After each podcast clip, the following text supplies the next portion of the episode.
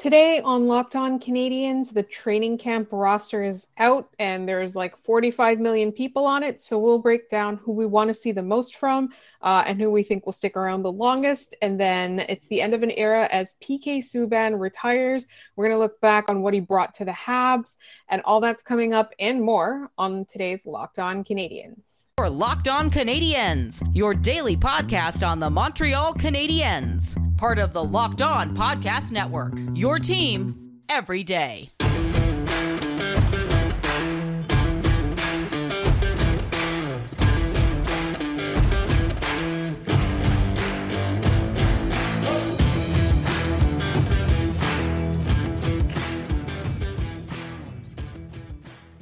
Hi, everyone, and welcome to episode 689. My name is Laura Sapp, also known as the Active Stick, and I'm joined as always by Scott Matla of Habs Eyes on the Prize. And Scott, there's literally a Habs game on Monday. Yeah, uh, there's the red white scrimmage on Sunday, and then they play the New Jersey Devils on Monday, the 26th. And uh, where did the summer go? Like, it feels like we were just wrapping up free agency like two weeks ago, and now all of a sudden we have a training camp roster with 74 players on it, and that is that's not a typo. They invite players. 74 players, 7 4. Like they invited every single contracted player in the organization on an entry level deal or you know that is a draft pick able to attend. So those who are playing in Europe, um, like Oliver Kapanen, Adam Engstrom, the college guys will not be here just because European guys don't want to interrupt their season, and college guys can't because the NCAA is corrupt and terrible. And I look at this, and everyone who could be there is there, and they only have, let's see here, one, two, three, I believe four PTOs. One is Pierre Dubé, who is likely to get a contract with the Lions, and one now playing defense, John Parker Jones, the six foot seven gentle giant who uh, was a was the subject of many uh, many a gaze at the prospect showcase and then two goalies. It's it feels good to look at this in front of me and see all these familiar names and everything again. And uh, there are two notes that I took from this, besides the fact that they brought basically the entire province of Quebec and um, the Maritimes to this training camp. Is Paul Byron, Logan Mailloux, and Carey Price are listed as injured. Uh, Logan Mailloux and Carey Price were not surprising, but there was rumors that Paul Byron might be ready for the start of the season, and not on that list is Sean Monahan, who we that thought is might a not. surprise. But go right, go ahead, go ahead. Season, the start of the season is 24 days away, according to I, I think it was the Montreal Canadiens that tweeted this. Um, it's 24 days away. Like this is a very long training camp in preseason. It is it is honestly like it seems much longer than I'm used to. So I do think that it's possible that Paul Byron might be ready by then, but he's just on the injury list now. Um, that was my thought. But as you said, Sean Monahan is not on it. He himself felt pretty confident that he would be ready. Um, or was it Kent Hughes that was confident that he would be ready and he was like, I'm not sure. Either way, we don't want him to have a setback. That's the whole idea. Yeah, like, and the thing is, is that the good thing is Sean Monahan and a lot of these guys who are likely locks for the NHL roster are not going to have to play. I believe the Habs are playing eight preseason games. They may only have to play, you know, two or three of them. They have so many bodies here that the first couple of games, you're going to see some uh, I don't want to call them ugly lineups, but they are not going to be the prettiest of groups. You're going to see lines where guys like Danick Martel are going to be playing in the top six.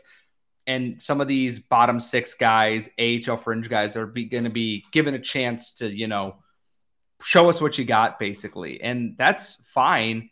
The biggest thing out of all this, I'm very excited to see Kirby Dach play because I think if anyone on this team is going to play the most in this preseason, Kirby Dach might be that guy as they try and figure out what they have in him and on this coaching staff. And I think he's someone besides some of the prospects I'm going to be, you know, kind of honed in on the most because he's he was a huge part of this offseason. I mean, Slavkovsky's obviously going to play a, a, bunch, but Kirby Dach was a uh, a huge statement trade from Kent Hughes. So I'm very excited to see kind of what he can do uh, now that he's uh, in Montreal. I I think that's probably the biggest question mark aside from who the Canadiens are going to be able to trade is Kirby Dach because I mean we can talk about for example where's Kaiden Guhle going to end up? Like what are they going to do with Slavkovsky? But those were going into the season those were the big questions that existed anyway right? Like where was their number one overall pick going to play whoever it was? Um, and now like what do they what do they do with his development? With Kaiden Guhle like where do they put him? Um, you know things like that. Like who's going to make out of the defense who's going to make the roster uh, other than you know who else are they going to trade in their like you know logjam of forwards and um, you know the thousands of players that they currently have right now uh, is Kirby Dach and what he's going to bring. Is his wrist injury still going to be uh, holding him back? Is he going to be fitting in with this lineup? What was their plan for him, and is it going to pan out? I think that's going to be an important question that's going to be answered this season, and I think it's fair you know, a lot of a lot of Habs fans were down on the trade. Some people were positive on the trade. A lot of people like us were kind of like, well, we, we have an impression of him from his days in Chicago. Uh, also, you know, the wrist injury and everything. Like we have kind of a preconceived notion of him, but we really want to see him with what Kent Hughes had in mind when he traded for him. Like, what did he envision? So, like, when they put him in that position, is he going to be able to succeed? I think, um, I think for me as well, it's going to be telling which veterans they do play because other than somebody like Kirby Dach, you can kind of maybe tell. Maybe they're trying to showcase people or they're trying to see what they have and see who they can release or you know release in in the form of a trade for assets. But that kind of stuff like i have to be careful when i say release in in training camp context. Uh, i just i find that having so many players just means kind of like you pointed out, Scott, is that there's going to be frequent cuts. Yeah, like I'm looking at the defense here. There's 20 guys here, and I see one, two, three, four, five, six, seven, eight, nine. Like I see at least half of these guys not being even close to locks for the NHL. Some will go back to junior, and some are signed to AHL only deals, so they're definitely going there in the first place. Same with the forward group. Guys like Martel, guys like Emile Poirier are going to be going to the AHL no matter what because they have to. My, I'm curious what guys like Anthony Richard, Nate Schnarr, um, and Mitchell Stevens, those guys who are likely destined for at best a fourth line role in Montreal, what can they do in this preseason to boost their stock to maybe they're one of the surprise pieces and they beat out somebody and there's a trade or someone else gets sent to the Rocket?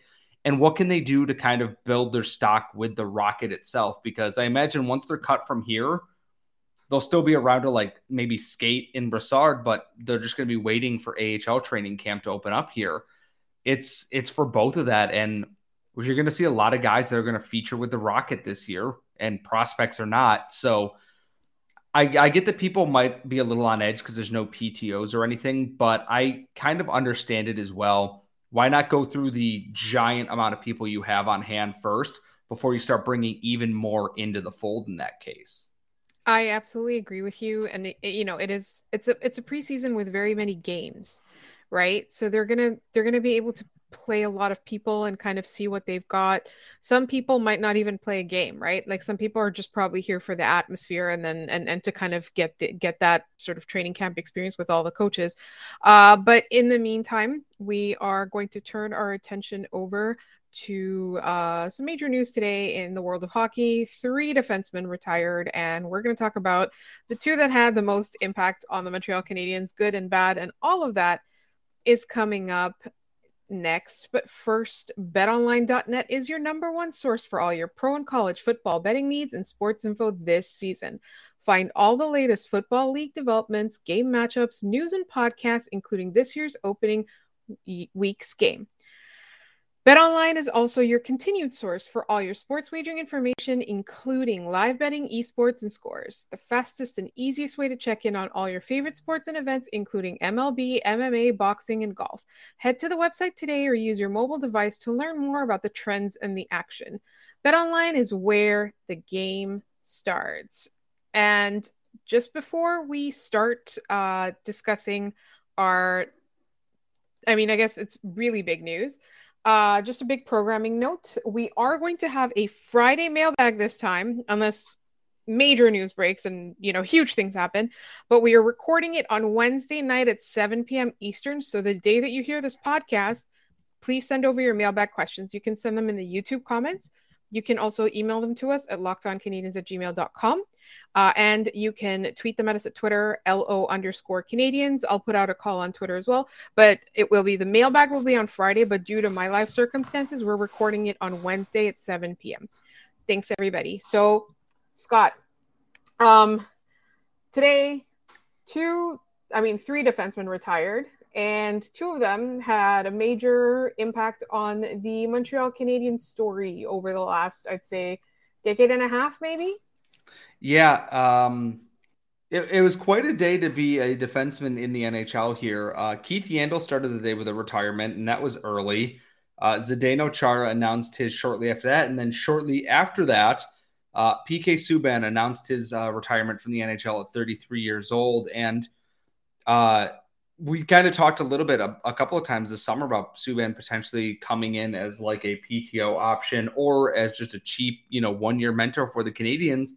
But you know, he thought it was time, and the biggest thing out of all of this that PK Subban retiring is going to be a major coup for whichever network is smart enough to give him the airtime whether it be during intermissions or whatever, give PK Subban the airtime because he's the personality and breath of life that uh, the media around this sport needs, and the guy gets it. He's he's electric, and it, it does feel very weird that uh, in the last year, like um, uh, the the backbone of the Canadiens for the better part of a decade, you know, Subban and Price are now gone or well, not gone. Carey Price still around, but likely is done playing hockey, and PK Subban's retired.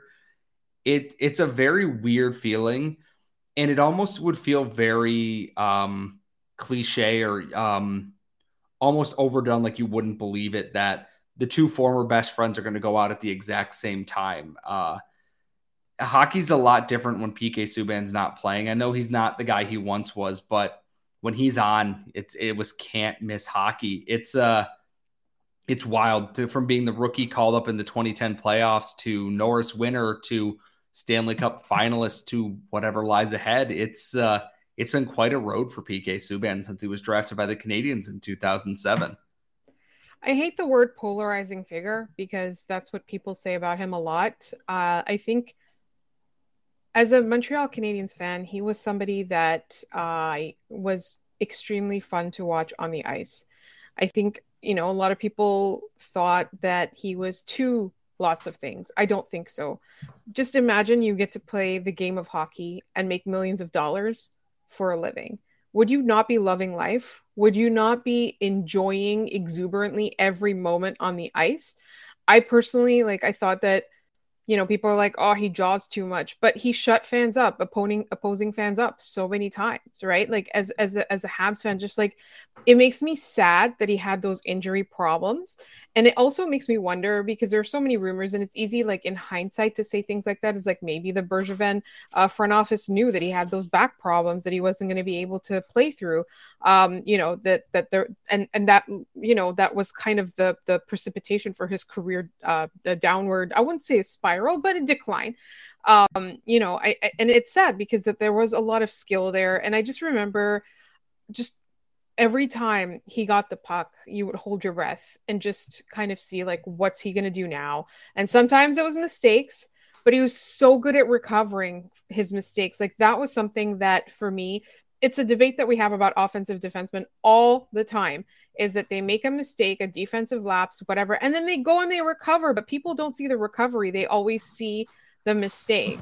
And so, like, there was a lot of criticism about him, but I was always unabashedly 100% a PK Subban fan, um, even when he was doing anything frustrating on the ice. Like, as a Montreal Canadiens fan, watching him on the ice, bothering the opponent, um, skating circles around the opponent, you know that shot that power play that you know just that that that attitude and i i just always loved it and he had like that this confidence that he used as a strength he didn't see it as a weakness or he used it as a strength and i just you know just just i can't i can't i can't even begin to say and i think for me the fact that the entire time that he was here, Boston fans hated his guts and Toronto fans wanted him on their team says a lot.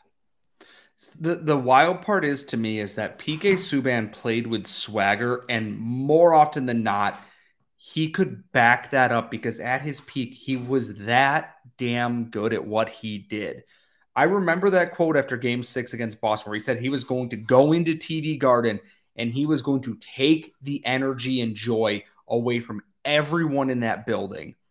And then he went out and did that. He was unstoppable in that series. When he got on a track, and sometimes he tunnel visioned it a little bit, a little bit too much, sometimes you might argue. But when he wanted to do something, he went and sold out for that. He did everything he possibly could to make that happen. When it comes to, you know, bleeding, you know, the Canadiens' colors, I don't think anyone could argue that anyone did it more than PK Subban did, uh, at least back when he was playing here. He was everything that the organization needed. He was exciting. He could back it up. He could do everything. And the circumstances of his departure in that trade, you know, we're not going to rehash that trade again because no one wants to hear that. But PK Subban drew breath every single time in the Bell Center. He got the puck, and everyone is just watching PK Subban. And as exciting as Cole Caufield is, and exciting as Nick Suzuki is, as promising as Juraj Slavkovsky is, no one since PK Subban has commanded that kind of energy from the Bell Center, and no one thrived on it more. You put the spotlight on on well, yes, Carey Price, but on PK Subban, and you're only making him more powerful. There is nothing that that guy wouldn't try to overcome, and uh, I really do wish we could have seen him stay in Montreal a couple more years or through the end of his career, whatever it might be. I'm very sad that he's retiring. Um, but I do, like I said off the top of this segment, I really hope someone out there, ESPN, Sportsnet, whoever, get PK Subban on the phone immediately and get him into your sets in your studios. It, you're only going to make people happy doing that. And we are going to have a couple more things about PK Subban in our next segment. We're each going to pick our favorite PK Subban moment in Montreal, and we're going to talk about it. And then we're going to turn our attention to a less auspicious legacy, very complicated relationship we have with one of the greatest defensive players of all time. And that's all coming up in just one moment. All right, Scott, I had a really hard time picking this one out because – I think everybody goes with the uh, overtime goal against Boston to extend the series as their top PK moment. I personally feel like I just I like the triple low fives and the friendship with with Carey Price for his on ice sort of moments, and I think the the um, the Children's Hospital legacy is for me the biggest one uh, off the ice. I think like those are my two singular favorite PK moments. I think for me, non-related to like directly to the sport, like him playing in the Canadiens uniform, his friendship with um, Madame Beliveau after Jean Beliveau's passing is one of those things that, you know, it was very touching because that was um that was a it was almost a meeting of generations. You know, Jean Beliveau was this very calm and composed, generous player off the ice, and PK Subban embodied a lot of those similar things. He made time for fans and for children and anyone who was, you know, in need of that. I've been reading stories on Twitter about all of his visits to the children's hospital and everything else, and that's that's important. That's what makes you a great Canadiens player. And if we're talking on ice stuff, his game three goal against the Bruins coming out of the penalty box at the Bell Center, uh, we everyone talks about it. Like Andrew Berkshire was there. The roof seemed like it was going to collapse just from the cho- the joy and the cheering and everything going on. It just it, you couldn't beat it. It's the loudest I think I've ever heard the Bell Center, and I really wish that we could have seen more of that throughout the future. But like on ice, that is the one moment that sticks out. And then, of course, um, personally, because I love a, a good bit of trash talk, I think it was Subban's like first or second game in the NHL Chris Pronger goes to lay him out, and PK Subban ducks away from it. And instead of continuing with the play, he turns around, looks at Hockey Hall of Famer Chris Pronger, tells him, suck it, prongs, and continues to skate away. It infuriated Mike Richards so much, he just never let him forget it. It's truly one of the funniest things, at least, you know, on my end of things, because I love a little bit of trash talk. Also, the hit on Brad Marchand, where he absolutely just he was like it was a mid ice hit, and he it was like he didn't even move, and Brad Marchand was flattened. Um, so those two things. Also, speaking of the Bruins, is Zdeno Chara uh, also announced his retirement today. Um, and in basically most places outside of Montreal, uh, he is considered, you know, one of the best defensemen to ever play the game. I think in Montreal, there would have been a begrudging respect for him if if not for the Max Pacioretty hit. In fact, like a couple of years ago, people applauded him. I think I can't remember what milestone he hit. It might have been a thousand games or something, um, or even even more. Anyway, the Bell Center faithful applauded him and got a lot of criticism for him.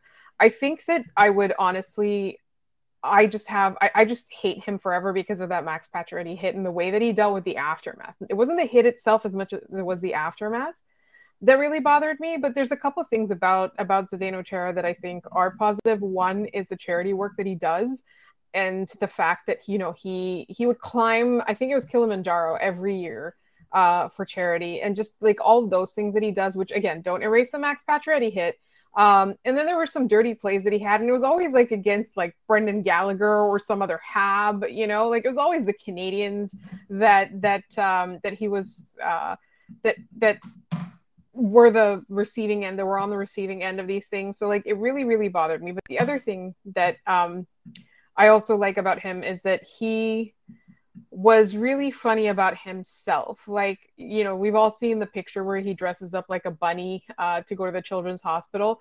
This was something that I'd completely forgotten, but Jared Book pointed it out on Twitter and actually pulled up the video. Was that there was this McDonald's Big Mac campaign outside the Bell Center where they asked a bunch of Habs fans what they would do for a Big Mac. And they asked if they would hug uh, Zdeno Chara and Chara. I keep saying Chara, uh, but it's Chara. And um, and he came out from behind like this board and is like, "What are you talking about?" And then got got a whole bunch of Canadiens players, uh, Canadiens fans, to hug him for a Big Mac, which I thought was really really funny. Like he definitely had a sense of humor about himself. Has a sense of humor about himself. He's not dead. He's just retired. Um, I just I really hate the aftermath of that. Like it wasn't like the hit was bad. Thankfully, Max Pacioretty recovered, but the way that he behaved after that, that's the thing that really bothered me. I'm of the same thought because Zdeno Chara, by all accounts, off the ice is just a, a, a gentle giant. He's a very kind-hearted person. He's very well spoken. He, you know, makes time. He's always very polite with the media and everything. And but it's so hard that I know he's this kind person, but like that hit because you're upset. And the only reason it wasn't suspended, and I I didn't want to do a thing on player safety here he wasn't suspended because Gregory Campbell's dad was running the Department of Player Safety at the time and went, ah, whoopsie doodle. The playoffs are coming up. We can't suspend the captain of the Bruins. That would hurt my son's chances at winning a Stanley Cup. And nothing happened. He broke a dude's neck and got away with it because he was mad about being shoved after a goal. Like, come on. It's he did, he got away with so much crap in the NHL like he cross-checked Brendan Gallagher in the face and got fined twenty five hundred dollars for it, despite it being blatant. He did what he did to Pacioretty. He's done God knows what else to other players. And I look at this and I go, he was a dirty on ice player. And yeah, he was great off the ice, a very nice person. But it's such a complicated legacy. I, I'm I am old enough to remember the Bell Center. He took a puck to the face after Thomas Plekanec tried to clear it, and the Bell Center laughed and cheered for several minutes as he was bleeding versus, you know, giving him an applause for however many games played or whatever it is. It, it's a very tough balance to strike in that, yeah, he's all these things, but he's also all these other awful things too. And for me, it's like, I'm, you know, he's done, he's retired. It is what it is. But it, I, I, I still go back and forth on this in that, you know, he's a nice enough guy, but I never want to see another player like him in the NHL for several reasons, all of which relate to the safety of our own players. Yeah, and I think also there's just you know there's there's so few guys that are that size that can stay on their feet, right? And I think as time goes on, there's more value for rover type players. There's more value for more mobile, smaller, more agile defensemen. And like I do think that he was one of the greatest to play the game, especially in this era. I just I find that like we're kind of phasing that out now. And the NHL tomorrow is going to look very different. But the exciting thing is that there's a training camp, and the Montreal Canadiens are on the first step to joining that tomorrow uh, that future. Please do not forget to send us your mailbag questions because I know that this is the Wednesday episode. However, uh, we are recording Wednesday night. So you can send them to us in the YouTube comments. Uh, you can also email us at lockedoncanadiens at gmail.com and you can tweet them to us at LO underscore Canadiens. Uh, thank you so much for listening. And when you're done listening to this, check out Locked On NHL, where they are following all the storylines to start the season.